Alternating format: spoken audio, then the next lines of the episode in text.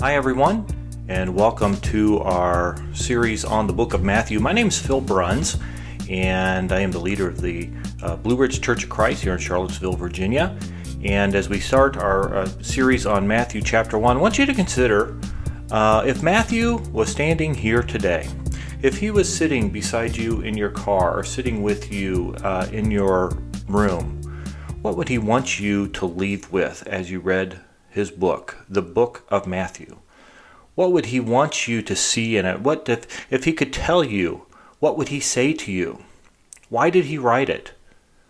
What does he want you to learn from it?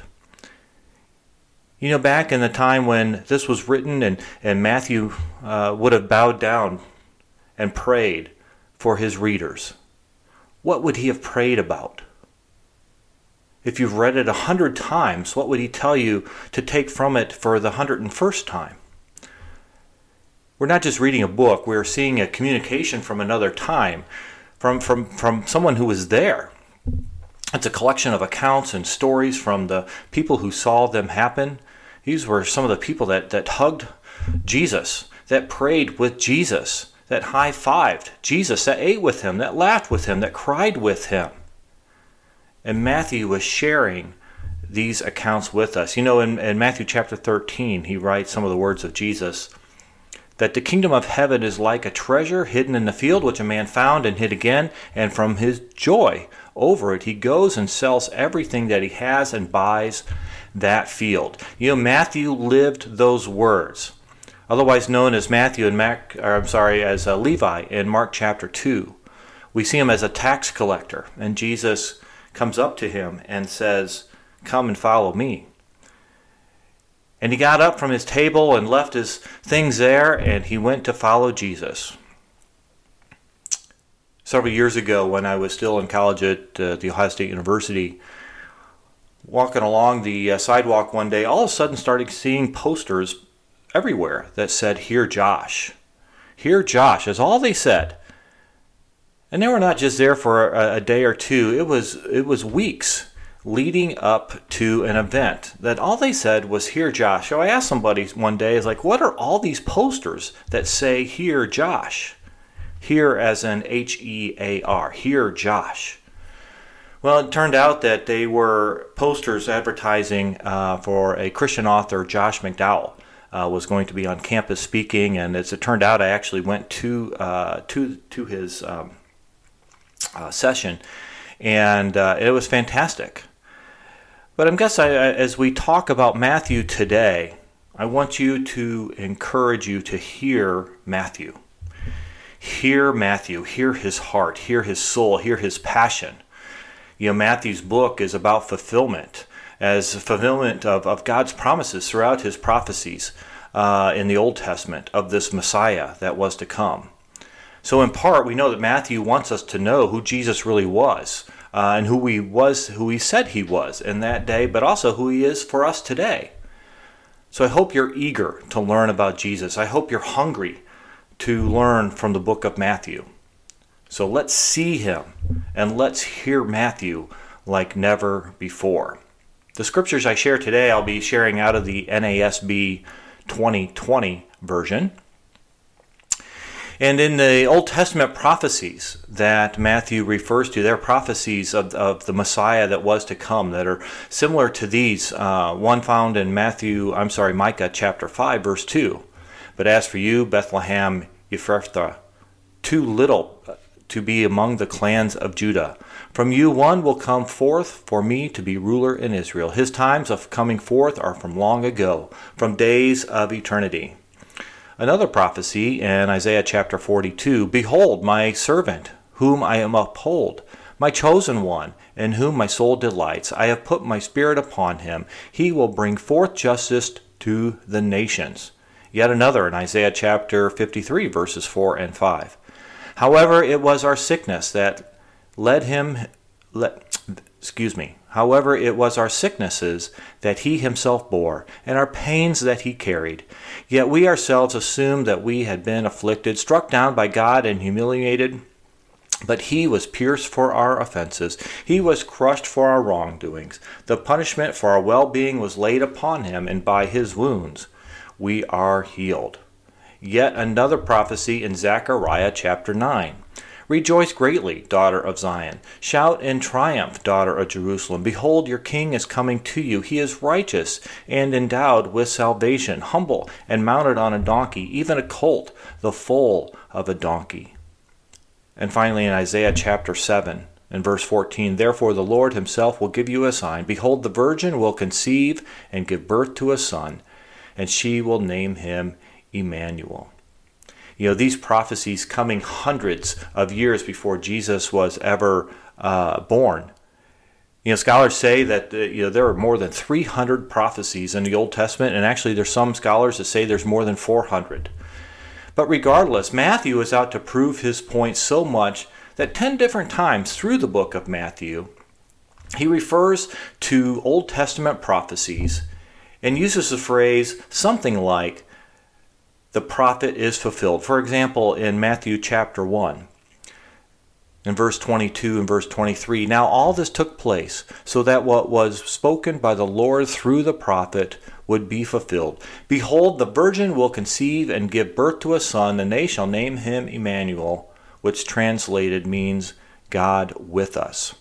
Again, in Matthew chapter 2, in verse 15, it says, He stayed there until the death of Herod. This happened so that what had been spoken by the Lord through the prophet would be fulfilled. Out of Egypt I called my son. Another fulfilled prophecy according to Matthew chapter 2 verse 17 it says, "Then what had been spoken through Jeremiah the prophet was fulfilled. A voice was heard in Ramah, weeping and great mourning, Rachel weeping for her children, and she refused to be comforted because there were no more." Another prophecy in, in Matthew chapter 2, verse 23. Again, he says, This happened so that what was spoken through the prophets would be fulfilled. He will be called a Nazarene.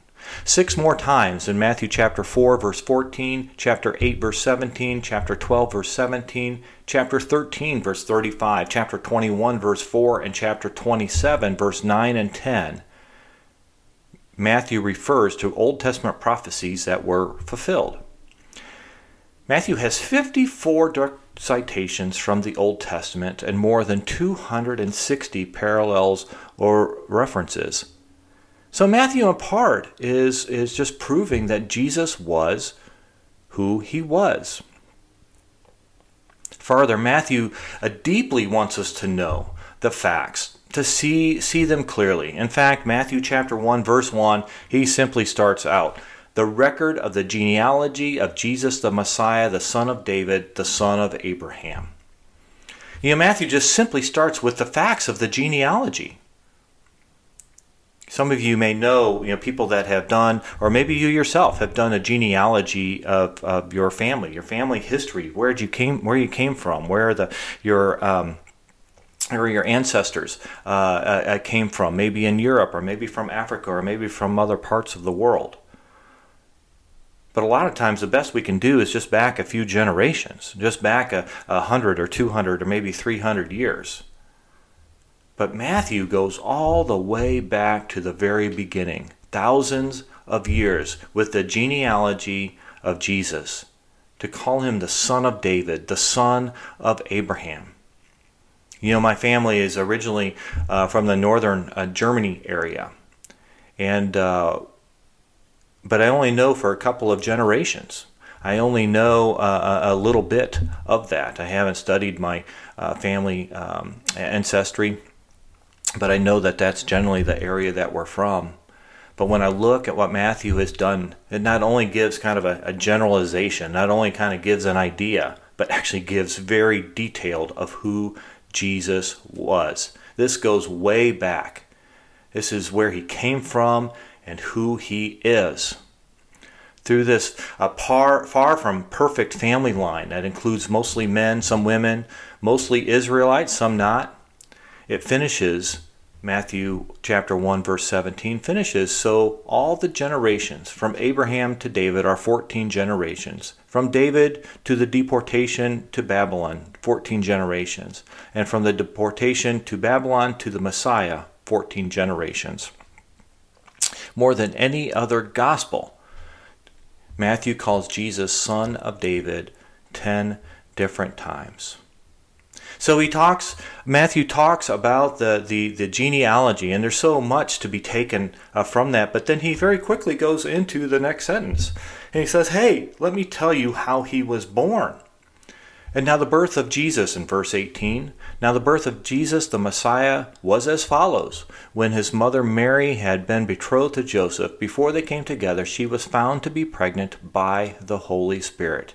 And Matthew goes on to tell this miraculous story of the birth. And then he continues on to chapter 2.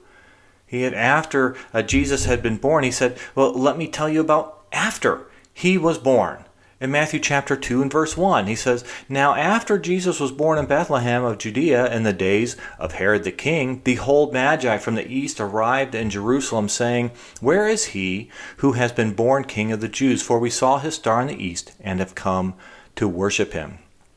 And so Matthew tells the story of these visitors that have come from the east, and many folks think that they have come as far away as, as China, where China is today but they came from a long ways away to come and visit uh, this, this Jesus. And then Matthew goes on to tell about the story of the of Jesus, uh, baby Jesus, and, and, and Joseph and Mary, and their move to Egypt, and finally the move back to Nazareth. There wasn't confusion on who Jesus was, and Matthew is telling us exactly who Jesus was point by point by point. It's kind of like going to a concert or to a speaker to hear someone uh, talk. If you were going to a Coldplay concert and you went into the stadium, you would know exactly what to expect. You would expect to see Chris Martin and the rest of the Coldplay band. You would expect to see many of uh, uh, uh fans there wanting to listen to Coldplay you would expect to, to, to see and hear Coldplay songs and, and see people with Coldplay t shirts on. There would not be confusion on who you were there to see. There would not be confusion on what band it was. And I think that's exactly what Matthew is telling us. There is not confusion on who Jesus was. Do you hear Matthew telling you about it? I want to encourage you as we go through the, the this series of the book of Matthew to spend some time reading it on your own. Don't just listen to me, don't just listen to my words, but go back and take a look at the book of Matthew and read it as if Matthew is sitting there talking to you. Because to Matthew, there was no confusion on who Jesus was. Can you hear him? Can you see him? Point, uh, point number two is that Jesus offers hope and purpose. And we see this through Matthew's chapter 1 and chapter 2. You know, it was a dark and, and sinful, confusing world then, uh, uh much like you might describe uh, the world here today. Uh, people have always been the same. There was religious pride, there was worldliness, there was righteousness, unrighteousness. They had it all then as we have it all now. But Jesus was going to cut through it all to provide something no other person in history could.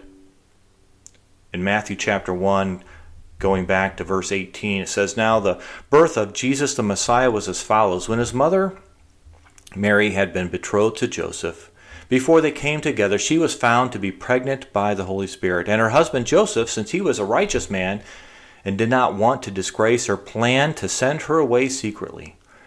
But when he had thought this over, behold, an angel of the Lord appeared to him in a dream, saying, Joseph, son of David, do not be afraid to take Mary as your wife, for the child has been conceived in her is of the Holy Spirit. She will give birth to a son, and you shall name him Jesus, for he shall save his people from their sins. You know, that last verse, the last sentence, verse 21, might be the one verse if you could sum up the whole Bible in that one single verse, if you're uh, already a Jesus follower today, if you are already a Christian, you know, there was a moment in time where you saw your sins, that you surrendered yourself, and you kind of just gave yourself up. You surrendered to Jesus. You repented of those sins. You were baptized. You got your sins forgiven. And it was only done through Jesus. I mean, praise God for the hope that we find in, in Jesus. I mean, it's, this whole life is just in one sentence that He is coming to save people from their sins. Well, well what kind of sins, you might ask? Well, we're talking pride, impurity, white lies, stealing, murder, envy, factions, racism, hatred, selfishness. Selfishness? What, what about if it's really bad selfishness? Yes. Yes, it's all of those things that Jesus is coming to give people hope, those things that, that, that tie our necks and bind our souls. Jesus is coming to help and to save his people from their sins. And if Jesus was God's answer to the world then, 2,000 years ago, isn't he the answer to the world now? If God's solution to the world's ugliest and vile things 2,000 years ago, isn't Jesus the very solution to the world's ugliest and vile things today? I believe that he is. You know, sometimes when we've been around the church or been around our, our friends, we, we get used to the benefits of God's forgiveness, the hope that he offers. And sometimes we can actually lose sight. I've been there, and maybe you as a listener have been as well. We kind of lose sight of, you know, that we need forgiveness. You know, we know it up in our in our heads, in our in our brains. We would never say that, oh no, I don't need forgiveness. Because we know that we are sinful people. But our heart loses sight of the hole that we are in as a result of our sin. And we sometimes can lose sight of that. And then because of that, we kind of lose our, our longingness, our, our, our, our desperateness uh, to find Jesus. Guys, I, I want to tell you if you don't live with the thought every day that you are nothing without Jesus, that you have no hope in this world or the next without Jesus, that you are absolutely lost in your sin without Jesus, if that doesn't bring you to your knees and doesn't make you take a, a deep swallow, give pause and self reflection, what does that say about your view of God in light of this? What does it say about your, your sight of the cross? Are you losing your sight, your view of the cross? Are you losing that desperate, desperateness and that longing for Jesus? There's so much hope that is found in Jesus. And, and praise God, the purpose that it brings as well.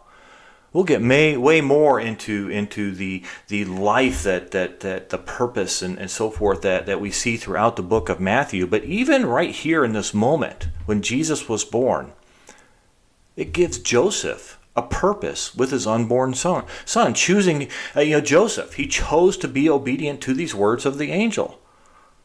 In verse 22, it says, Now all this took place, so that what was spoken by the Lord through the prophet would be fulfilled. Behold, the virgin will conceive and give birth to a son, and they shall name him Emmanuel, which is translated means God with us.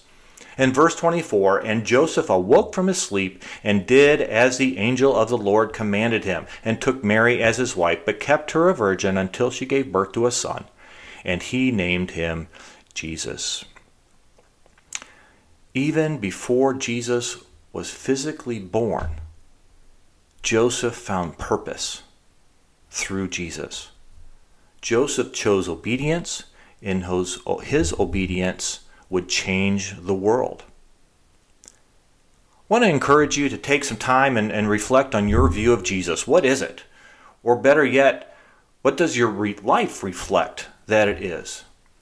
Do you need more convincing that that he was actually born? Do you need uh, a better engagement into the hope and purpose he provides? Jesus was, in fact, here. He did walk this earth, and he does offer us hope and purpose. Matthew is telling us about it. He is saying, Guys, listen to me. Let me tell you who this Jesus was.